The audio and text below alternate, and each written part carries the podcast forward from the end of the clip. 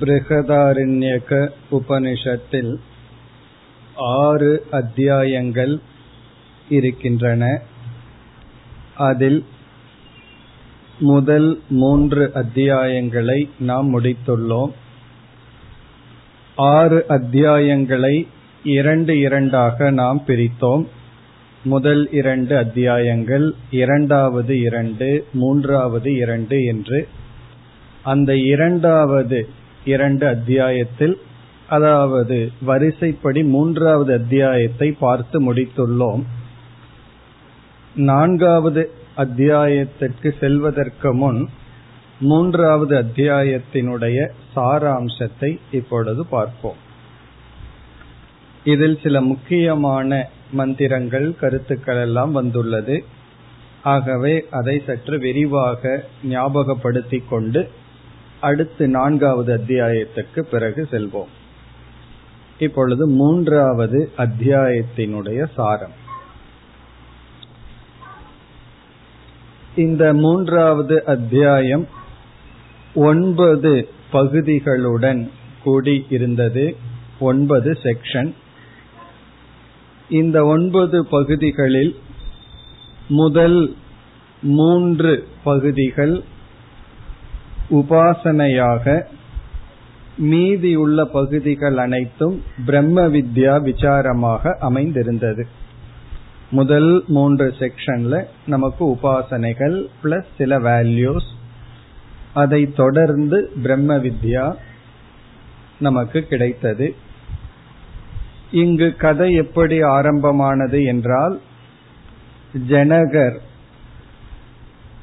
தன்னுடைய சபையில் யார் பிரம்மிஷ்டக? யார் பிரம்மத்தை நன்கு உணர்ந்தவர்கள் என்று தெரிந்து கொள்ள சபையை அழைத்து யார் பிரம்மிஷ்டனோ அவர்கள் ஆயிரம் பசுக்களை எடுத்துக்கொள்ளுங்கள் என்று சொல்ல யாக்ஞவல்யர் அதை எடுத்துக் கொள்கின்றார்.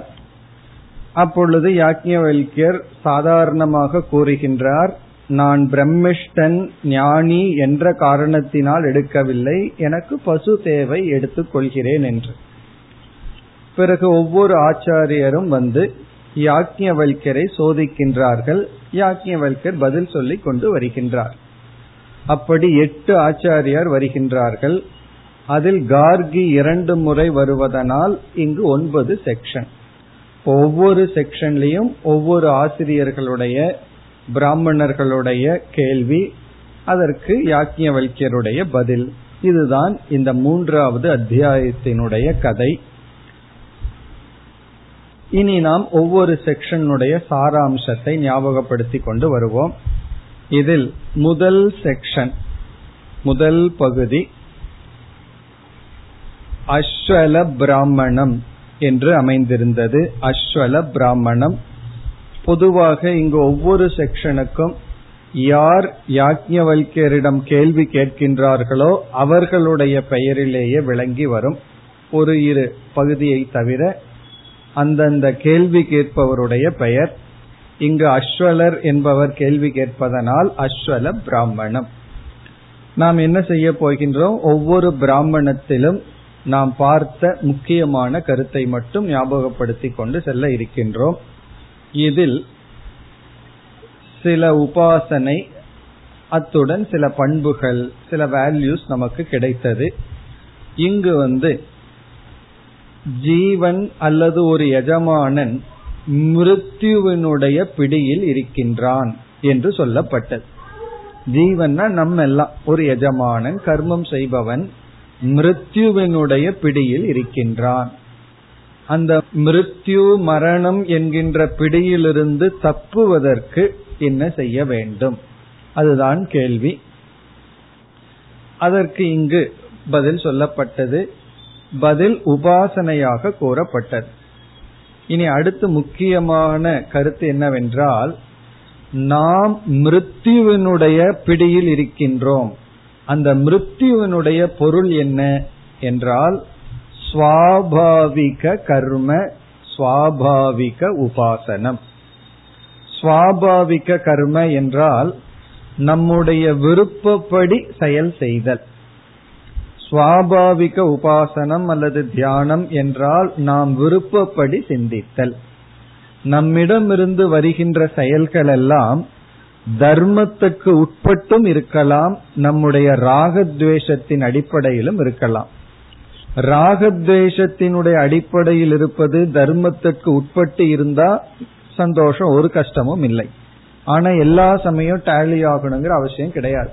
தர்மம் ஒன்று சொல்ல நம்முடைய விருப்பம் ராகம் அல்லது துவேஷம் ஒன்றாக இருக்கும்.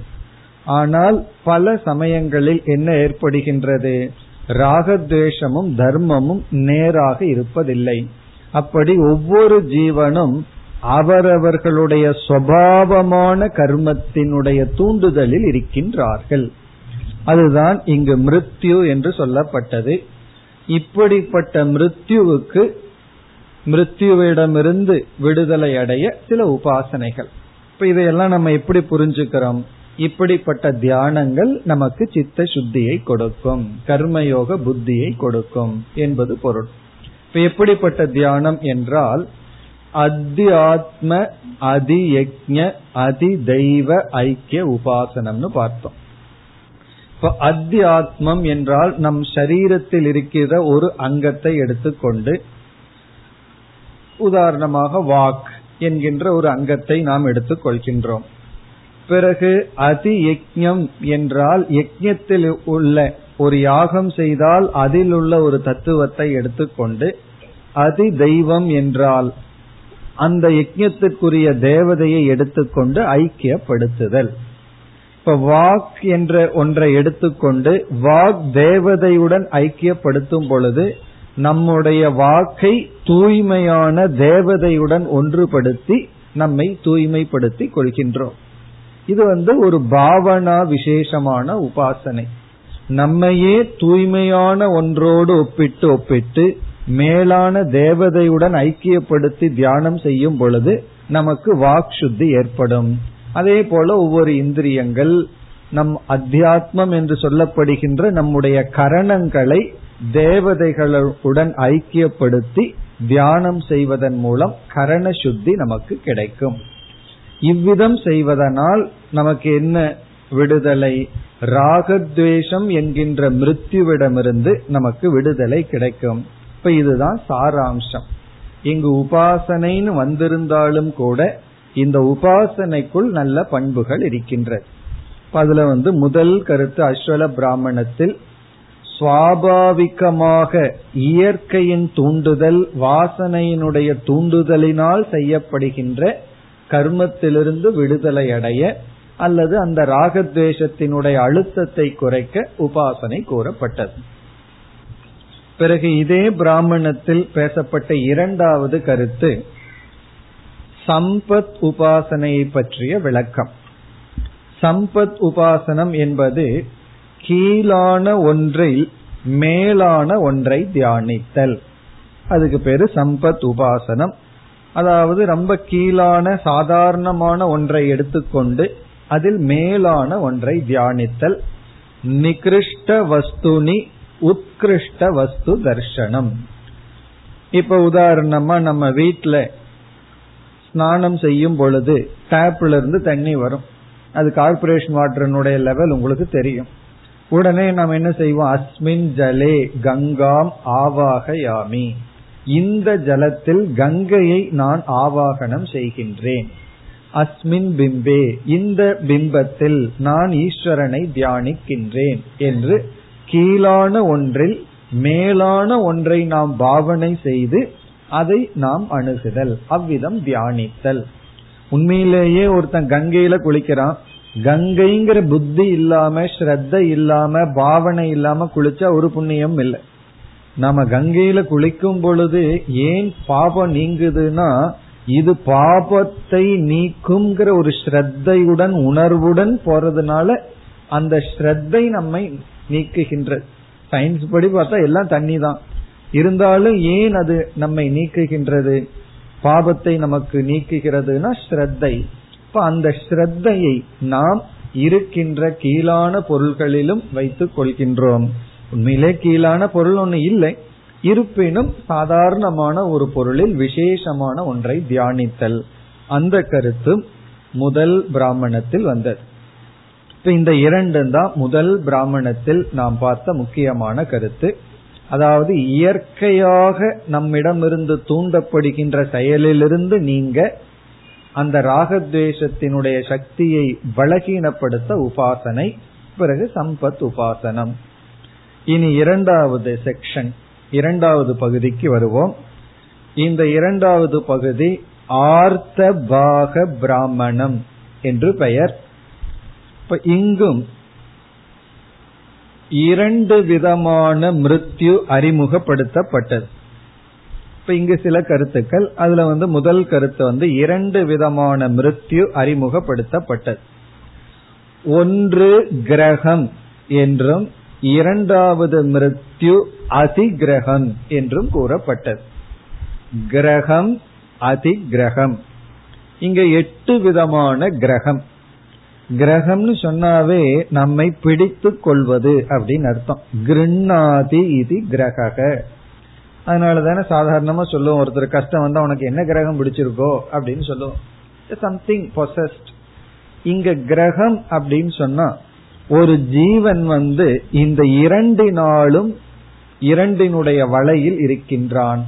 கிரகத்தில் வசப்பட்டுள்ளான் அதிகிரகத்தில் வசப்பட்டுள்ளான். அதிகிரகம்னா அது கிரகத்தையே தன்னுடைய வசத்துல வச்சிருக்கும். அதுல கிரகம் என்பது நம்முடைய இந்திரியங்கள். கர்மேந்திரியங்கள் சில ஞானேந்திரியங்கள் சில சொல்லப்பட்டது. இப்ப கிரகம்னு சொல்லப்பட்டது இந்திரியங்கள். இப்ப நாம வந்து இந்திரியத்தினுடைய வசத்தில் இருக்கோம். ஆகவே எட்டு விதம் எட்டுங்கிறத நம்ம இங்க பத்துன்னு புரிஞ்சுக்கணும். பத்து விதமான ஐந்து ஞான கர்ம இந்திரியங்கள். அதன் பிடியில் இருக்கின்றோம். இனி அதிகிரகம்னா என்ன என்றால் கிரகத்தையே எது பிடிச்சிருக்கோ அது அதிகிரகம். அவைகள் வந்து இங்கு விஷயங்கள் என்று அறிமுகப்படுத்தப்பட்டது. இப்ப நாம வந்து இந்திரியத்தினுடைய வசத்துல இருக்கிறோமா? இந்திரியம் யார் வசத்தில் இருக்கு? விஷயத்தினுடைய வசத்தில் இருக்கின்றது. இப்ப அதிகிரகம் என்பது அந்தந்த புலன்களுக்கான விஷயங்கள் பொருள்கள். இப்ப கிரகம் அப்படின்னா இந்திரியங்கள் அதிகிரகம் என்றால் இந்திரிய விஷயங்கள். இதன் அடிப்படையில் தான் கடோபனிஷத்திலையும் கூட படிப்படியாக ஒவ்வொன்றையும் நீக்கி வரணுங்கிற இடத்துல இந்திரியேபிய பராஹ்யர்த்தாகா என்று சொல்லப்பட்டது. இந்திரியங்களை காட்டிலும் அர்த்தம் சூக்மமானது அர்த்தேபியக பரம் மனக. மனதை காட்டிலும் சூக்மம் புத்தி புத்தியை காட்டிலும் மகான் சமஷ்டி புத்தி என்று வரும்பொழுது உண்மையிலேயே பார்த்தோம்னா விஷயத்தை காட்டிலும் இந்திரியங்கள் தான் சூக்மம் ஆனாலும் ஆரம்ப காலத்துல விஷயத்துக்கு தான் சக்தி அதிகமா இருக்கு. நாம வந்து எப்படிப்பட்ட இந்திரியத்தை பயன்படுத்துறோம் எவ்வளவு தூரம் பயன்படுத்துறோம்ங்கிறது இந்திரியத்தின் சக்தியில் இல்லாம விஷயத்தினுடைய அடிப்படையில் இருக்கு. ஆகவேதான் தமம்ங்கிறது அவசியமா இருக்கு. விஷயத்துக்கு அவ்வளவு ஒரு சக்தி இருக்கிறதுனாலதான் தமத்தை பின்பற்ற வேண்டிய சூழ்நிலை. காரணம் என்ன? விஷயம் இருந்து இந்திரியத்தை நான் பயன்படுத்தினால் விஷய இருக்கும் பொழுதும் கூட இந்திரியத்தை நான் அவைலபிளா வச்சிருந்தேன்னா என்னுடைய இந்திரியங்கள் வந்து என்னுடைய கட்டுக்குள் இருப்பதில்லை. ஆகவே விஷயத்திலிருந்து விலகி செல்லுதல். எது வரைக்குனா இந்திரியத்துக்கு சக்தி வரும் வரை. மனதிற்கு திருடம் வரும் வரை. இப்போ ஒன்றை நம்ம விட்டோம் அப்படின்னா மனதளவுல சக்தி வர்ற வரைக்கும் பொருளிலிருந்தும் விட்டு செல்ல வேண்டும். ஆகவே அந்த கருத்து அறிமுகப்படுத்தப்பட்டது.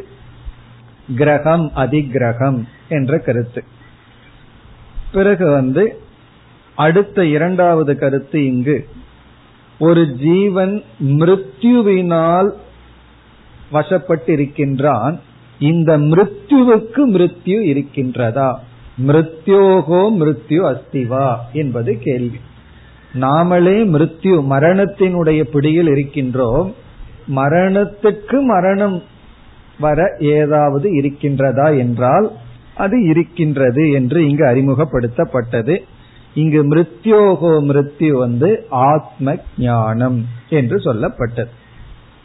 ஆத்ம ஞானம் தான் மிருத்யுவினுடைய மிருத்யு. எப்படி? நெருப்பு இருக்கின்றது அது அனைத்தையும் எரித்து விடும். இப்ப அனைத்தையும் எரிக்கின்ற நெருப்பு ஒரு மிருத்யு என்றால் அதனுடைய மிருத்யு ஜலம்.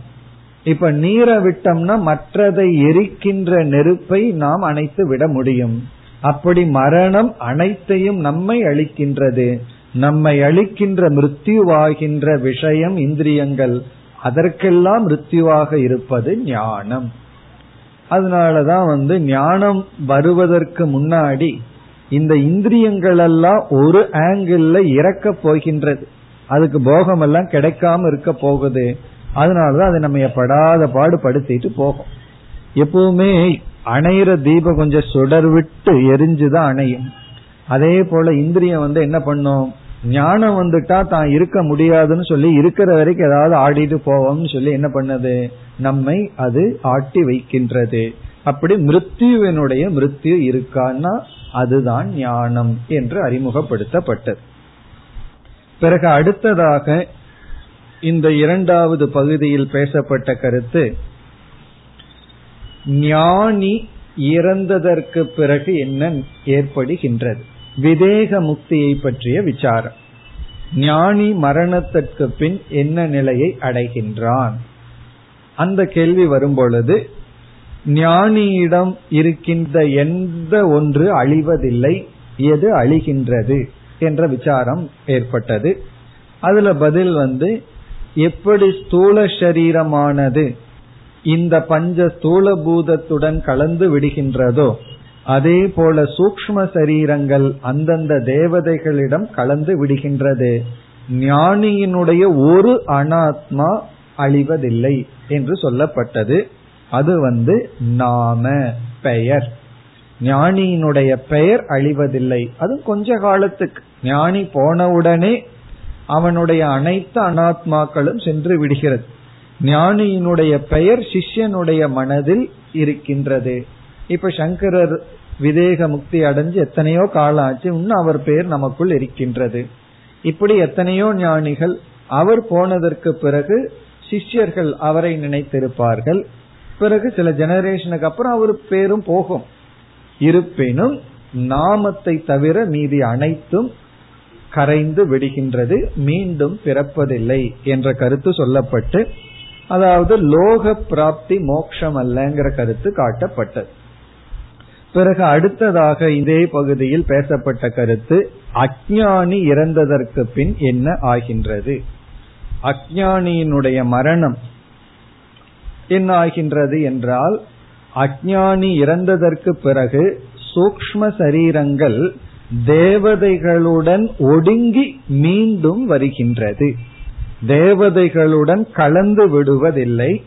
பிறகு எதன் அடிப்படையில் அஜானி வெளியே வருகின்றான்? ஒரு ஃபேமஸ் வாக்கியம் இங்கு வந்தது.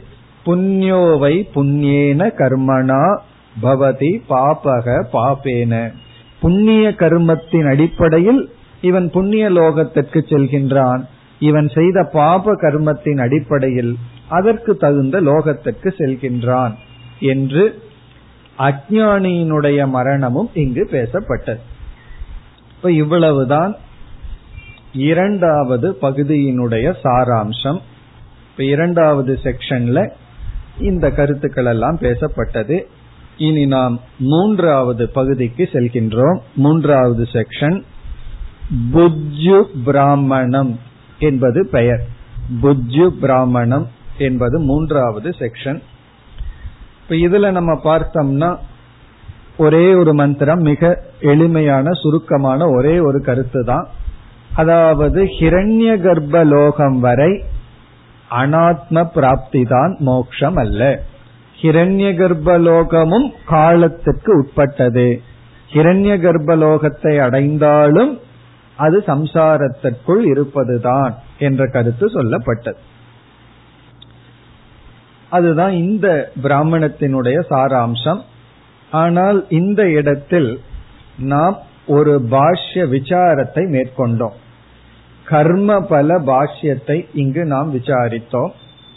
இங்க நம்ம என்ன விசாரம் செய்தோம்ங்கிறத சுருக்கமா ஞாபகப்படுத்தி கொள்ளலாம். அதாவது மூன்றாவது செக்ஷன்ல சங்கரர் வந்து ஒரு டிஸ்கஷன் பண்ணார். அந்த டிஸ்கஷனை நம்ம பார்த்தோம். அந்த டிஸ்கஷனுடைய சாரம் பொதுவாக நம்ம வந்து பாபத்தை தவிர்க்கணும்.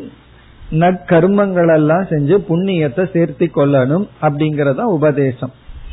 ஆனா இந்த இடத்தில் சங்கரர் புண்ணியத்தினாலும் பந்தம் புண்ணியத்தினால் மோட்சத்தை அடைய முடியாது என்று நிலைநாட்டினார்.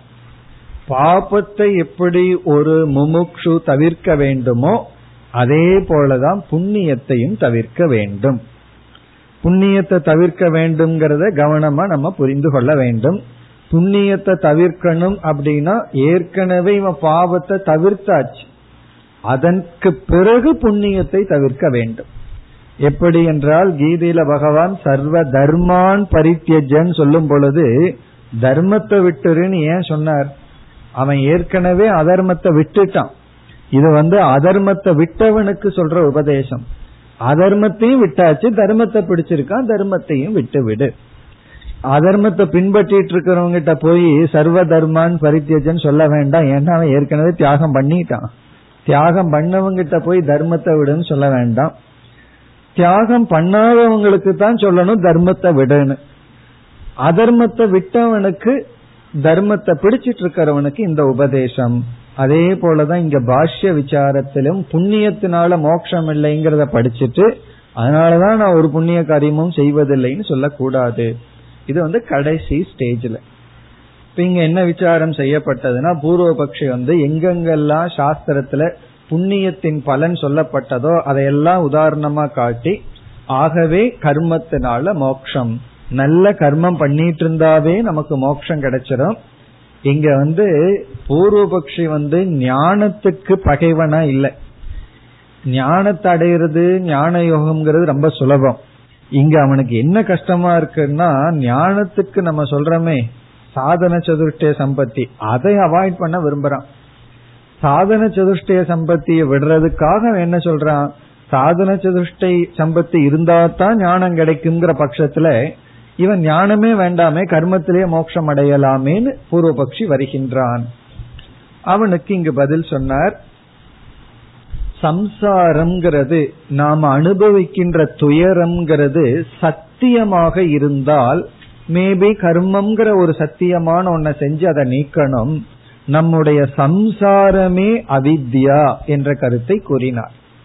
சம்சாரத்துக்கு காரணமா இருக்கிறது அஜானம் அஜானத்தை நீக்கிறது ஞானத்தினாலதான் அப்படிங்கிறது நமக்கு தெரிஞ்ச விஷயம்தான். அது மட்டும் முக்கியமல்ல நாம் அனுபவிக்கிற சம்சாரமும் மித்தியாதான் அதுவும் சாஸ்வதமோ சத்தியமோ அல்ல. காரணம் என்ன? மித்தியாவான அஜானத்திலிருந்து தோன்றிய அத்தியாசம் அந்த அத்தியாசம் விக்ஷேபந்தான் சம்சாரம். ஆகவே பொய்யான துயரத்தை நீக்க நமக்கு பொய்யை நீக்க ஞானம்தான் சாதனமே தவிர கர்ம சாதனம் அல்ல. பிறகு கர்மம் வந்து என்னென்னலாம் கொடுக்கும்? அதையெல்லாம் நம்ம ஏற்கனவே பார்த்தோம். ஒரு பொருளை உற்பத்தி பண்ணும். அது கர்மத்தினுடைய தன்மை. இங்க வந்து நம்ம ஆத்மாவை உற்பத்தி பண்ண வேண்டாம்.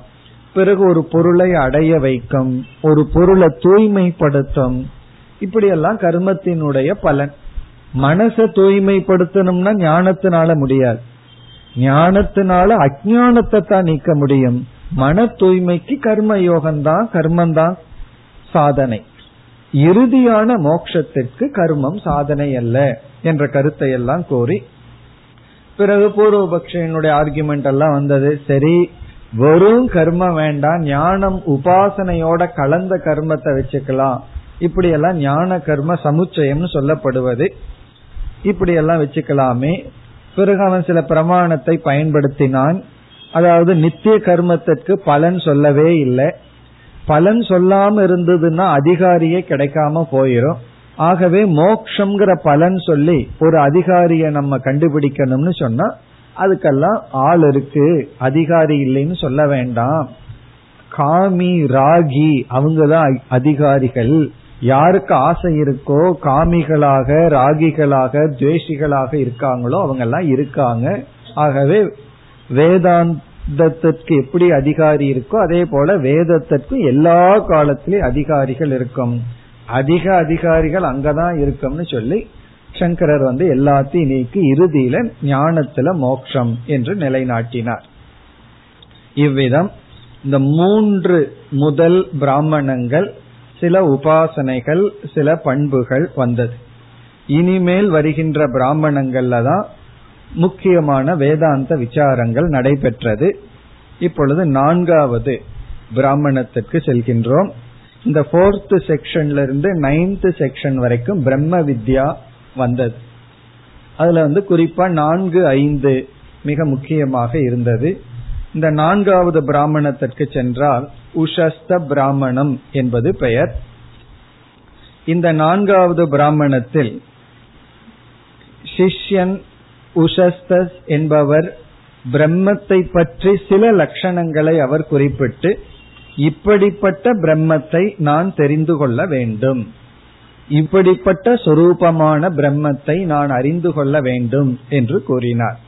எப்படி இவர் சொன்னார்? அந்த வார்த்தைகள் சொன்னா உங்களுக்கு ஞாபகம் வந்துடும் எது சாக்ஷாத் அபரோக்ஷாத் பிரம்ம ய ஆத்மா சர்வாந்தரக. இதெல்லாம் ரொம்ப முக்கியமான பகுதிகள். எது சாக்ஷாத் அபரோக்ஷாத் பிரம்ம?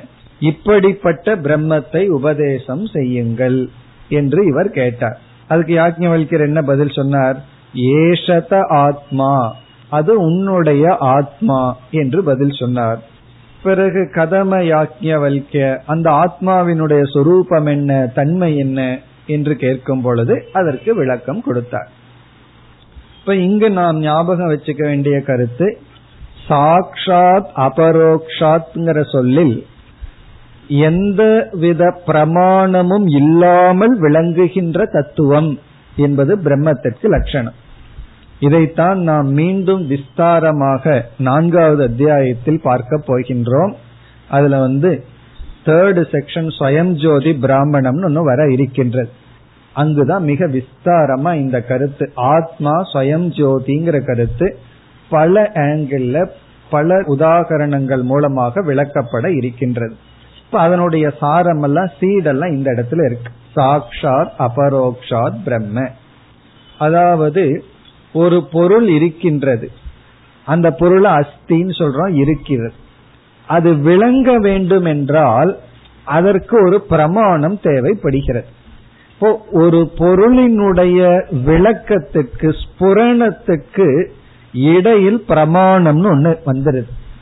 அப்படி இல்லைன்னா என்ன ஆகும் பிரமாணமே இல்லைன்னா இல்லாம விளங்குதுன்னு சொல்ல எல்லாமே விளங்கி கொண்டு இருக்கும் அதை பாக்குறதுக்கு ஆள் தான் இருக்கார். ஆகவே ஒரு அனுபவிப்பவன் ஒருவன் ஒரு பொருளை அனுபவிக்கணும்னா அது விளங்க வேண்டுமென்றால் பிரமாணம் தேவை. இப்போ ஒரு கேள்வி ஏதாவது ஒரு பொருள் இந்த உலகத்துல பிரமாணம் இல்லாமலேயே விளங்கினால் அதையத்தான் சாட்சாத் அல்லது ஸ்வயம் ஜோதின்னு சொல்றோம். எந்த ஒரு பொருள் பிரமாணம் இல்லாமல் விளங்குகிறதோ இது ஒரு ஆங்கிள் கான்ட்ரடிக்ஷனா இருக்கு. பிரமாணம் இல்லாம எப்படி விளங்கும்னா அப்படி ஒரே ஒரு பொருள் இருக்கு. அது ஆத்மா. இப்ப நான் இருக்கின்றேன் நான் விளங்கி கொண்டிருக்கின்றேங்கிறதுக்கு எந்த விதமான இன்ஸ்ட்ருமெண்ட் அவசியம் இல்லை நான் இதை அனுபவித்துக் கொண்டிருக்கின்றேங்கிறதுக்கு இன்ஸ்ட்ருமெண்ட் தேவை. நான் வந்து ஒரு பொருளினுடைய சப்தத்தை ஒரு பொருளிடமிருந்து வர்ற சப்தத்தை கேட்டுட்டு இருக்கேன் வாசனையை அறிகின்றேன். இதுக்கெல்லாம் பிரமாணம் தேவை. ஆனா நான் இருக்கின்றேன். எந்த விதமான அஜெக்டிவும் இல்லாம நான் இருக்கேன்னு சொல்றதுக்கு எந்த பிரமாணமும் வேண்டாம். அப்படி விளங்கிக் கொண்டிருக்கின்ற பிரம்ம தத்துவத்தை உபதேசம் செய்யுங்கள். எது சாக்ஷாத் அபரோக்ஷாத் பிரம்ம? அதுதான் இங்கு கேள்வி. அதற்கு வந்து அது ஆத்மா. எந்த ஒரு பொருள் எதையும் சாராமல் தன்னை விளக்கிக் கொண்டிருக்கின்றதோ அந்த ஒரு பொருள் தான் ஆத்மா என்று அறிமுகப்படுத்தப்பட்டது. பிறகு இதுல இரண்டாவது மந்திரத்தில் மீண்டும் சிஷ்யர் ஒரு கேள்வியை கேட்டார். நீங்க கேட்ட கேள்விக்கு நேரடியா பதில் சொல்லாம எதனால் பிராணன் வந்து விளங்குதோ எதனால் வாக்கு விளங்குதோ எதனால் கண்கள் விளங்குதோன்னு இன்டைரக்டா சொன்னீங்க. எனக்கு டைரக்டா பதில் வேணும்னு கேட்கின்றார். அசௌ கௌகு இது பசுன்னு சொல்லி காட்டுறது போல எனக்கு சொல்லிக் கொடுக்க வேண்டும் என்று கேட்கும் பொழுது அது இயலாது என்று திரஷ்டேர் திரஷ்டா ஸ்ருதேர் ஸ்ரோதா என்ற விதத்தில் விளக்கம் கொடுத்தார். இங்கேயும் நம்ம ஒரு பெரிய விசாரம் பண்ணோம். அதாவது நமக்கு ரெண்டு சொற்கள் இருக்கின்றது. ஒன்று திருஷ்டி இனி ஒன்று திரஷ்டா. பொருள் நம்ம பார்த்தோம். திருஷ்டி என்றால் அறிவை கொடுக்கும் கருவி கரணம். திருஷ்டிங்கிறதுக்கு ஒரு பொருள் வந்து கரணம். இந்த திருஷ்டி அப்படிங்கிறது விகாரத்துக்கு உட்பட்டது. முதல் பொருள். இரண்டாவது பொருள் வந்து திருஷ்டி அப்படிங்கிறதுக்கு சைத்தன்யம். நிர்விகார சைத்தன்யம். இப்படி திருஷ்டிங்கிறதுக்கு ரெண்டு பொருள். அதே போல திரஷ்டா அப்படிங்கிறதுக்கு ரெண்டு பொருள் இருக்கின்றது திரஷ்டா அப்படின்னா பார்ப்பவன். இங்க வந்து சவிகார திரஷ்டா. மாற்றத்துக்கு உட்பட்டு இருக்கின்ற ஒரு திரஷ்டா இனி ஒரு நிர்விகார திரஷ்டா என்று ரெண்டு திரஷ்டா. இப்ப இதுல நம்ம பார்த்தோம் அப்படின்னா நான் அப்படிங்கிற ஒரு ஆத்மா மனம் அப்படின்னு இடையில இருக்கிற ஒண்ணு உலகம் அப்படின்னு ஒண்ணு மூணு இருக்கு. இந்த உலகம் ஜெகத் என்பது என்னைக்குமே திருஷ்யம் அறியப்படும் பொருள். இந்த உலகம்ங்கிறது என்னைக்குமே திருஷ்யம் அறியப்படும் பொருள். நான்கிற ஆத்மா என்னைக்குமே திரஷ்டா எப்பொழுதுமே அறிபவன். நிர்விகார திரஷ்டாவான ஆத்மா என்னைக்குமே அறிபவன். ஆகவே இந்த ரெண்டு எக்ஸ்ட்ரீம் உலகத்தில் இருக்கின்ற பொருள் என்றும் ஜடம் திரஷ்டா. நான் என்றும் சேதனமானவன் திரஷ்டா. உலகத்தில் இருக்கிற பொருள் என்றும் ஜடம் அது திருஷ்யம். இந்த மனசு இருக்கே அதத்தான் ரெண்டும் கெட்டான்னு நம்ம சொல்றோம். அது வந்து திரஷ்டாவாகவும் இருக்கின்றது திருஷ்யமாகவும் இருக்கிறது. எப்படி? இந்த உலகத்திற்கு அது திரஷ்டாவா இருக்கு. இந்த உலகத்தை பார்ப்பது மனம் ஆகவே மனம் திரஷ்டா. இந்த மனதை ஆத்மாவுக்கு திருஷ்யமாக இருக்கிறது. இப்ப வந்து சாட்சிக்கே உலகம் திருஷ்யமா இருந்ததுன்னா என்ன ஆகும்? இந்த உலகம் என்றுமே விளங்கி கொண்டிருக்கும். காரணம் சாட்சி என்றும் இருக்கிறது. ஆனா சில சமயம் உலகம் விளங்குது சில சமயம் விளங்குவதில்லை. காரணம் மனம் சில சமயம் விழித்திருக்கு உலகம் விளங்குகிறது. மனம் விழிக்காத போது உலகம் விளங்குவதில்லை. ஆகவே உலகத்தை அனுபவிப்பது மனம். இப்ப மனம்ங்கிறது சில சமயம் அனுபவிப்பவன் சில சமயம் அனுபவிக்கப்படும் பொருள். உலகம் எப்பொழுதும் அனுபவிக்கப்படும் பொருள். ஆத்மா என்றும் அனுபவிப்பவன். இந்த அனுபவிப்பவன் வந்து நிர்வீகாரமான திரஷ்டா. இந்த சூழ்நிலையில தான் இங்கு ஒரு வார்த்தை வந்தது திருஷ்டேர் திரஷ்டா.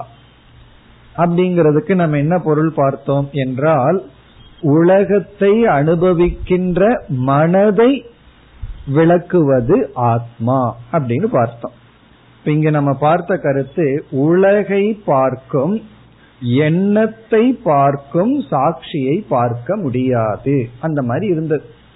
உலகத்தை பார்ப்பது நம்முடைய மனம்.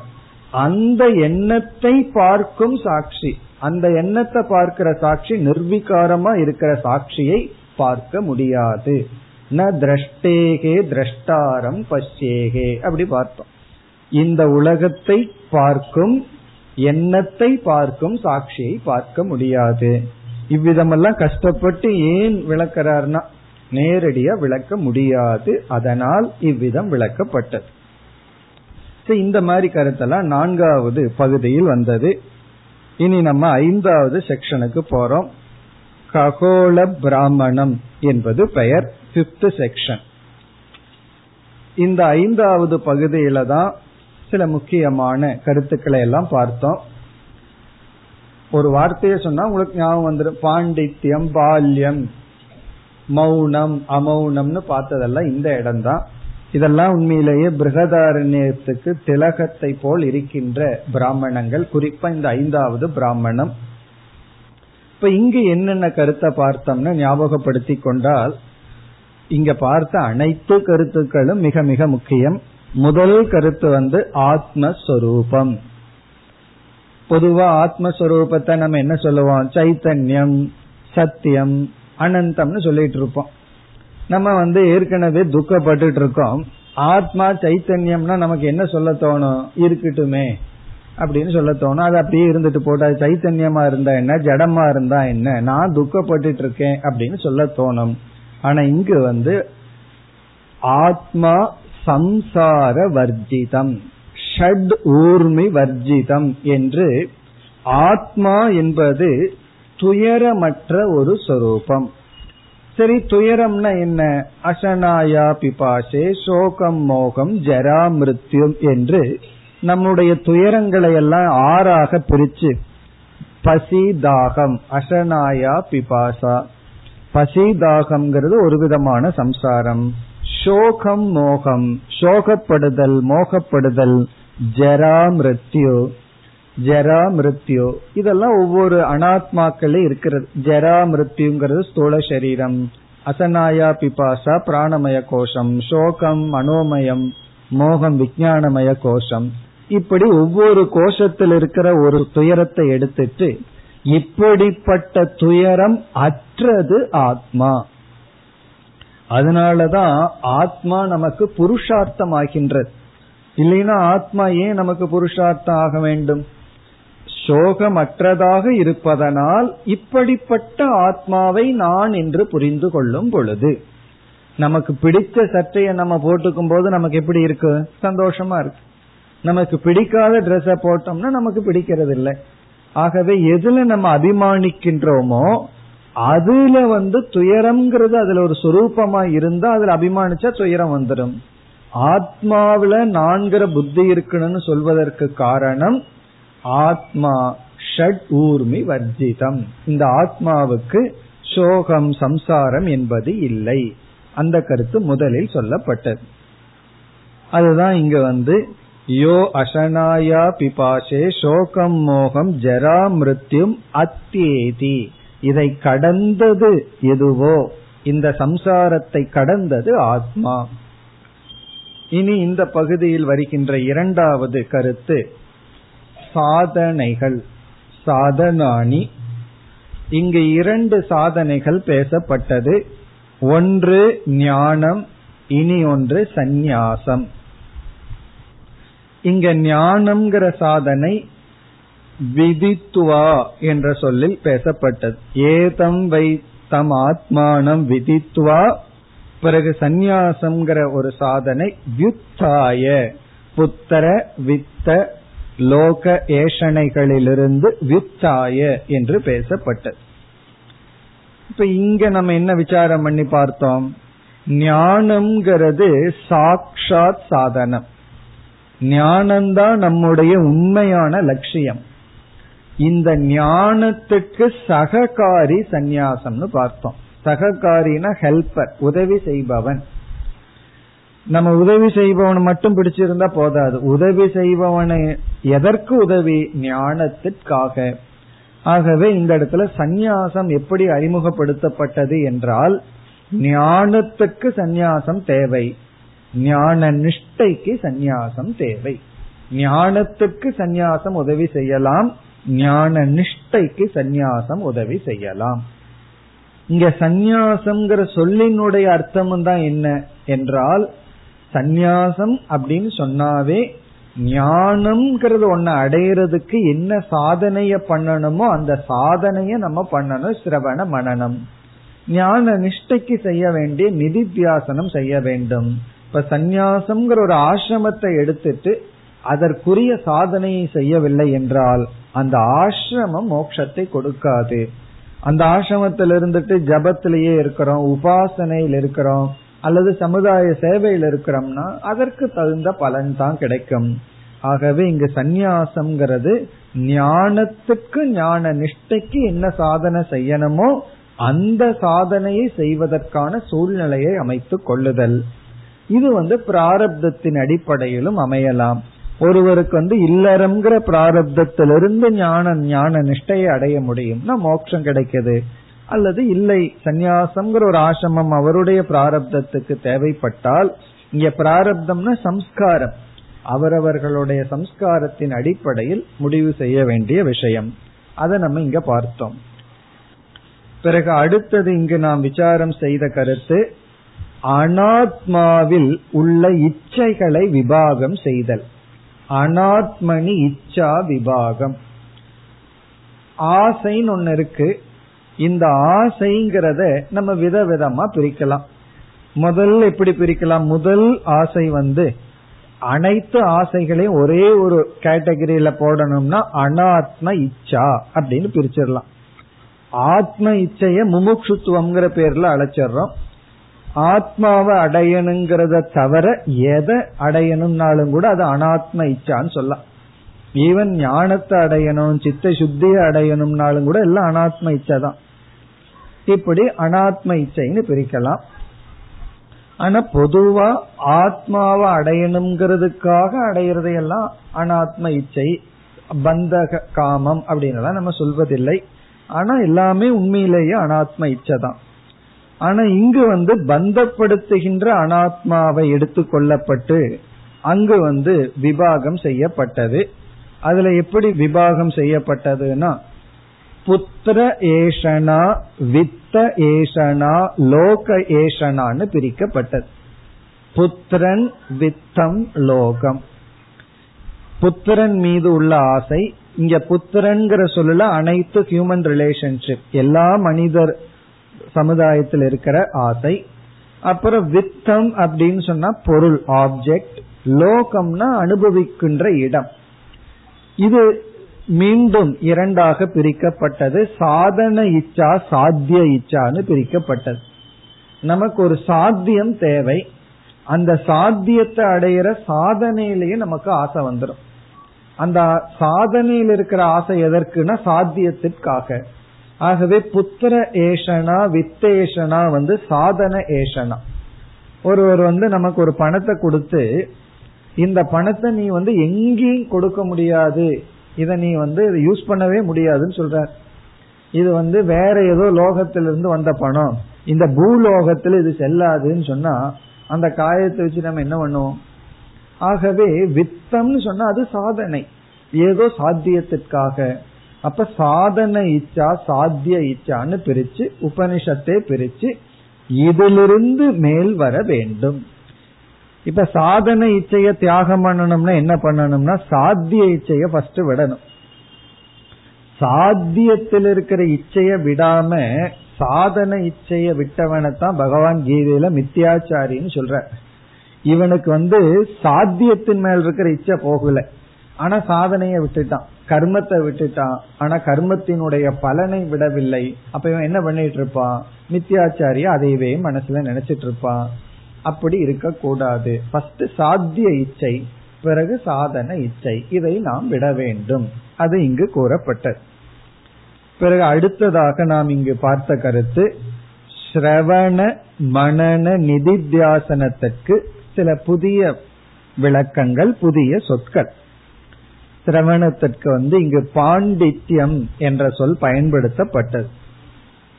தஸ்மாத் பிராமணக பாண்டித்யம் நிர்வித்ய. பாண்டித்யத்தை பூர்த்தி செய்து. இங்க பாண்டித்யம்ங்கிறது சிரவணம். சிரவணத்தை நிர்வித்யன நிசேஷேன. அசேஷேன முழுமையாக மீதி இல்லாமல் பூர்த்தி செய்து. அதுக்கப்புறம் என்ன பண்ணணுமா பால்யேன திஷ்டாசே பால்யத்துடன் இருக்க வேண்டும். இங்க பால்யம்ங்கிறதுக்கும் நம்ம மூணு அர்த்தம் பார்த்தோம். ஒரு அர்த்தம் வந்து ஞானத்தினுடைய பலத்துடன் இருந்து பழக வேண்டும். நாம வேற பலத்துடன் இருந்து பழகிறோம். நம்ம வந்து வெளியே போகிறோம். வீட்டுல இருந்து வெளியே போகும்போது ஒரு ஐயாயிரம் ரூபாய் பாக்கெட்ல இருந்துன்னு வச்சுக்கோமே எவ்வளவு பலமா இருப்போம். பத்தாயிரம் ரூபாய் இருந்ததுன்னா பலம் கொஞ்சம் அதிகமா இருக்கும். அதே இது வந்து ஒரு காரு ஒரு டிரைவர் கூற ஒரு செக்யூரிட்டினா இன்னும் கொஞ்சம் பலம் அதிகமா இருக்கும் இப்படி உறவினர்கள் பொருள் வீடு பிறகு யோசிச்சு பாக்கிறோம் டி நகர்ல ஒரு பிளாட் இருக்கு அடையாறுல ஒரு பிளாட் இருக்கு இப்படி எல்லாம் பிளாட் வாங்கி வச்சுட்டோம்னா எங்க போனாலும் ஒரு பலம் இருக்கிற மாதிரி இருக்கு. இப்படி அனாத்மாவை சம்பாரிச்சு அதுல ஒரு ஸ்ட்ரென்த்தை நம்ம வந்து பார்த்துட்டு இருக்கோம். உபனிஷத்து என்ன சொல்லுதுன்னா உன்னுடைய ஞானத்திலிருந்து ஒரு பலத்தை எடுத்து அந்த பலத்துல இருக்க பார். அப்படின்னு சொல்லுது. ஞான பலத்துடன் இருக்க வேண்டும்.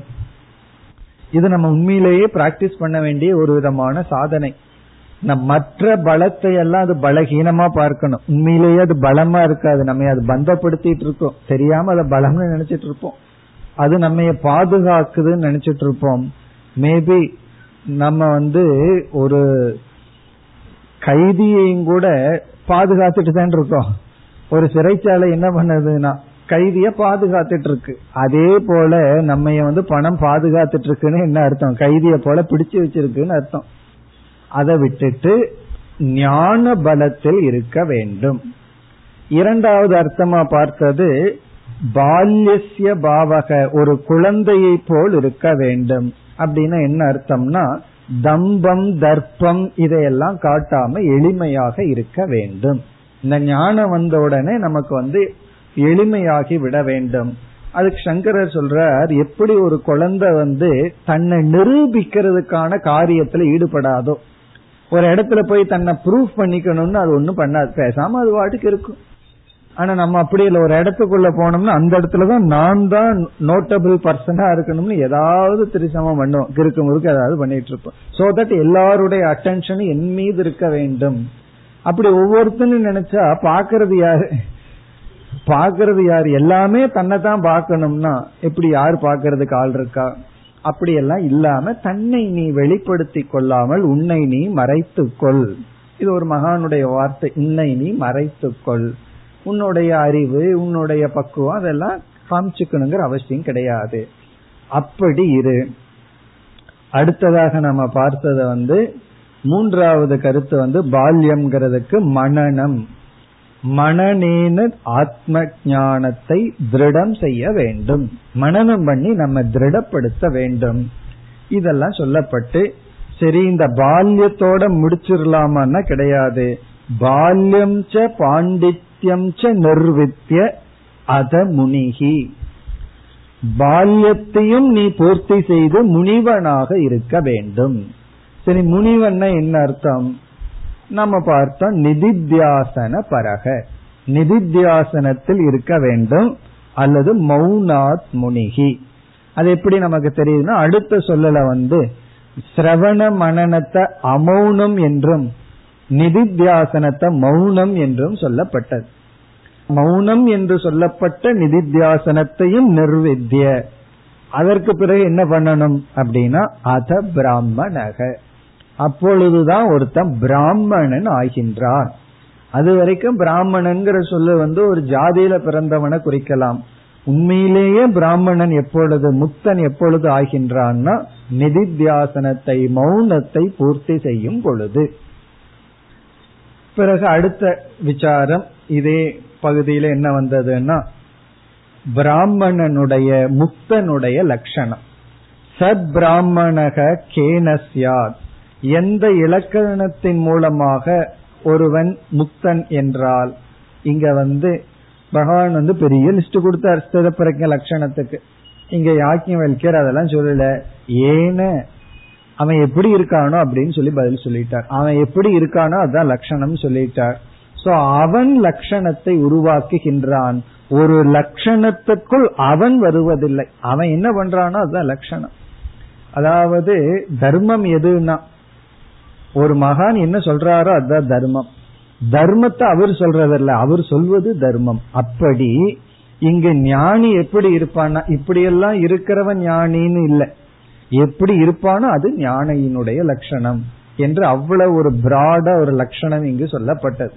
ஆகவே ஞானியினுடைய லட்சணம் வந்து ஞானி உன்னை படிச்சுட்டு இதுபடி நான் இருக்கிறேன்னு செக் பண்ணிட்டு இருக்க வேண்டிய அவசியம் கிடையாது.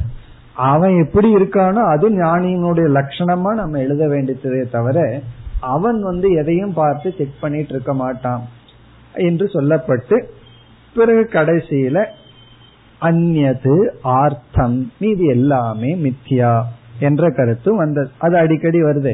உபனிஷத்து மறக்காம அதை சொல்லிட்டு இருக்குது. அதக அந்நது ஆர்த்தம். அதை தவிர மீதி அனைத்தும் மித்யா என்று சொல்லப்பட்டது. ஆகவே இந்த அஞ்சாவது பிராமணம் இருக்கே. இந்த மூன்றாவது அத்தியாயத்துல இந்த ஐந்தாவது பிராமணம் முழுமையா நம்ம மனசுல இருந்தா ரொம்ப நல்லது. இது பெரிய ஹோம்ஒர்க் முழு பிராமணத்து பெரிய மந்திரம் தான் ஒரே ஒரு மந்திரம் பெரிய மந்திரம் தான் அது நம்ம மனசுல இருந்ததுன்னா நிதித்தியாசனத்துக்கெல்லாம் மிக மிக உதவியாக இருக்கும். இனி நம்ம ஆறாவது பிராமணத்திற்கு சென்றால் ஆறு ஏழு எட்டு இந்த மூன்று பிராமணங்கள் ஒரே ஒரு சீக்வன்ஸ்ல போகுது.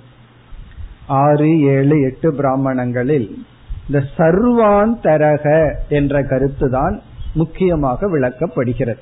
சர்வாந்தரக. இந்த ஆந்தரக என்ற சொல்லுக்கு பல பொருள்களை நம்ம பார்த்தோம். ஒன்று காரணம். சர்வ ஆந்தரம்னா எல்லாத்துக்கும் காரணம். இனி ஒன்று வந்து சத்தியம்.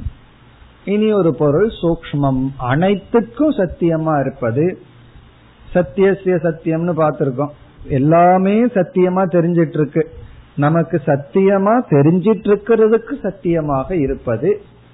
பிறகு வந்து சூக்மம் எல்லாத்துக்கும் சூக்மமா அதிசூக்மமாக இருப்பது. இதுதான் சர்வாந்தரம்னு சொல்லப்பட்டது. இது என்ன செய்யப்பட்டது? ஆறாவது பிராமணத்தில் இதற்கு சூக்மம் என்ன? இதற்கு சூக்மம் என்னன்னு கார்கி கேட்க கேட்க எது வரைக்கும் போச்சுன்னா பிரம்மலோகம் வரைக்கும் போச்சு. அதற்கு மேல யாக்கியவல்யர் வந்து வான் பண்ணிட்டார். இனிமேலும் நீ தர்க்கத்தினுடைய அடிப்படையில கேட்காத. கேட்டீங்கன்னா இதை புரிஞ்சுக்க முடியாது. இதற்கு மேல வந்து நம்ம ஸ்ருதியத்தான் சார்ந்திருக்க வேண்டும்னு சொல்லி அதாவது கார்கி பிராமணம் ஆறாவது பிராமணத்துல வந்து விராட் தத்துவம் வரைக்கும் சென்றது. பிறகு ஏழாவது அடுத்த அந்தர்யாமி பிராமணம்னு ஏழாவது பிராமணத்திற்கு வருகின்றோம். இந்த ஏழாவது அந்தர்யாமிங்கிற பிராமணத்துல சூத்திரம் தத்துவம் அறிமுகப்படுத்தப்பட்டது. அதாவது ஸ்தூலத்துக்கும் ஆந்தரமாக விராட்டுக்கும் ஆந்தரமாக இருப்பது என்ன அப்படின்னு சொன்னா வாயுகு அல்லது ஹிரண்ய கர்ப்பன் அப்படிங்கிற தத்துவம் அறிமுகப்படுத்தப்பட்டு இந்த ஹிரண்ய கர்ப்ப தத்துவம் வந்து தேவதா ரூபமாகவும் உயிரினங்கள் பூதாணி ரூபமாகவும் பிறகு வெஷ்டி அங்கங்களாகவும் இருப்பதாக அறிமுகப்படுத்தப்பட்டது. கிரண்ய கர்ப்பன்னு சொன்னோன்னே ரொம்ப பெருசா சூக்மமா இருக்கு. அதை எப்படி கன்சீவ் பண்ணணும்னா எல்லா தேவதைகள் ரூபமாக பிறகு பூதங்கள் ரூபமாக பிறகு நம்முடைய கரணங்களுக்குள்ளும் அதிஷ்டானமாக இருப்பதாக அறிமுகப்படுத்தி பிறகு இந்த அந்தர்யாமி என்று சொல்லப்பட்ட ஒரு தத்துவத்தினுடைய சொல்லப்பட்டதனுடைய தத்துவமும் கூறப்பட்டது. அதாவது இது எப்படி எல்லாம் இருக்கு அப்படிங்கிற கருத்தெல்லாம் சொல்லி இங்கேயே மகா வாக்கியமும் வந்தது. இந்த அந்தர்யாமி தான் அந்தர்யாமியினுடைய சொரூபம் தான் ஆத்மஸ்வரூபம் என்ற கருத்து வந்தது. இனி நம்ம வந்து எட்டாவது அத்தியாயத்திற்கு சென்றால் இது வந்து அக்ஷர பிராமணம் என்று அழைக்கப்படுகிறது. அக்ஷர பிராமணம். இங்க வந்து அந்தர்யாமிக்கும் ஆதாரமாக இருப்பது என்ன அப்படின்னா இங்கு வந்து ஆகாசம்ங்கிற சொல் அறிமுகப்படுத்தப்பட்டது. ஆகாசம் அப்படிங்கிறது ஈஸ்வர தத்துவம். இது வந்து ஹிரண்ய கர்ப்பனுக்கும் ஆதாரமாக இருக்கின்ற தத்துவம் என்று இங்கு ஆகாசத்துக்கும் அதிஷ்டானம் என்னன்னு அடுத்த கருத்து இங்கு வந்தது. பிறகு இங்கு சில முக்கியமான மந்திரங்களை நம்ம பார்த்தோம். இந்த ஆகாசத்துக்கும் அதிஷ்டானமாக இருக்கின்ற அக்ஷரத்தினுடைய லட்சணம் என்னன்னு வரும்பொழுது இந்த எட்டாவது பிராமணத்தில் எட்டாவது மந்திரம் அஸ்தூலம் அணு ஹரஸ்வம் அதீர்கம் அலோகிதம் இப்படி வந்து நிஷேத முகமாகத்தான் அக்ஷரம் அறிமுகப்படுத்தப்பட்டது. நேர்முகமா சொல்ல முடியாது. இதல்ல இதல்லன்னு நீக்கி வந்தோம்னா கடைசியில் ஒரு வாக்கியம் வந்தது நதத் அஷ்னாதி கஷ்டன நதத் அஷ்னாதி கிஞ்சன. அதுவும் எதையும் சாப்பிடுவதில்லை அதையும் எது சாப்பிடுவதில்லை. அப்படின்னு என்ன? இந்த தத்துவம் சப்ஜெக்டும் அல்ல ஆப்ஜெக்டும் அல்ல. அதை இறுதியா ஆகவே துவைதமே எப்படி பிறக்கிறதுனா சப்ஜெக்ட் ஆப்ஜெக்ட் தான் ஃபர்ஸ்ட் துவைதம். துவைத நிஷேதம்ங்கிறது சப்ஜெக்டும் அல்ல ஆப்ஜெக்டும் அல்லன்னு சொல்லப்பட்டு பிறகு வந்து இந்த அக்ஷரம்தான் அழியாத அக்ஷரம்தான் ஈஸ்வரனாக இருக்கின்றது. வித்ருதே திஷ்டதக தியாவா பிருத்திவியோ வித்ருதே திஷ்டதகன்னு சொல்லி இந்த அக்ஷரமே தான் நிர்குண பிரம்மன் தான் ஈஸ்வரனாக இருந்து உலகத்தில் இருக்கின்ற நியதிகளாக செயல்பட்டு வருகின்றன என்ற கருத்து சொல்லப்பட்டது. அடுத்ததாக இந்த பகுதியில் நரஜென்மத்தினுடைய மகிமை சொல்லப்பட்டது. இந்த மனுஷ சரீரத்தை எடுத்துட்டு அதனுடைய பெருமை என்ன என்றால் இந்த ஞானத்தை அடைதல். இந்த ஞானத்தை அடைஞ்சதற்கு பிறகு நாம என்ன சாதனை செய்தாலும் அந்த சாதனை நேரடிய ஞானத்திற்கு சென்று ஞானத்தை நிலைப்படுத்த உதவி செய்யும். இந்த ஞானத்தை அடையாம என்ன தவம் செய்தாலும் அது புண்ணியத்தை கொடுத்து சுகத்தை கொடுக்குமே தவிர மோட்சத்தை கொடுக்காது. இப்ப நாம செய்யற தவம் எல்லாம் எப்படி என்கேஷ் ஆகும்னா சுகமா ஆகி போயிரும்.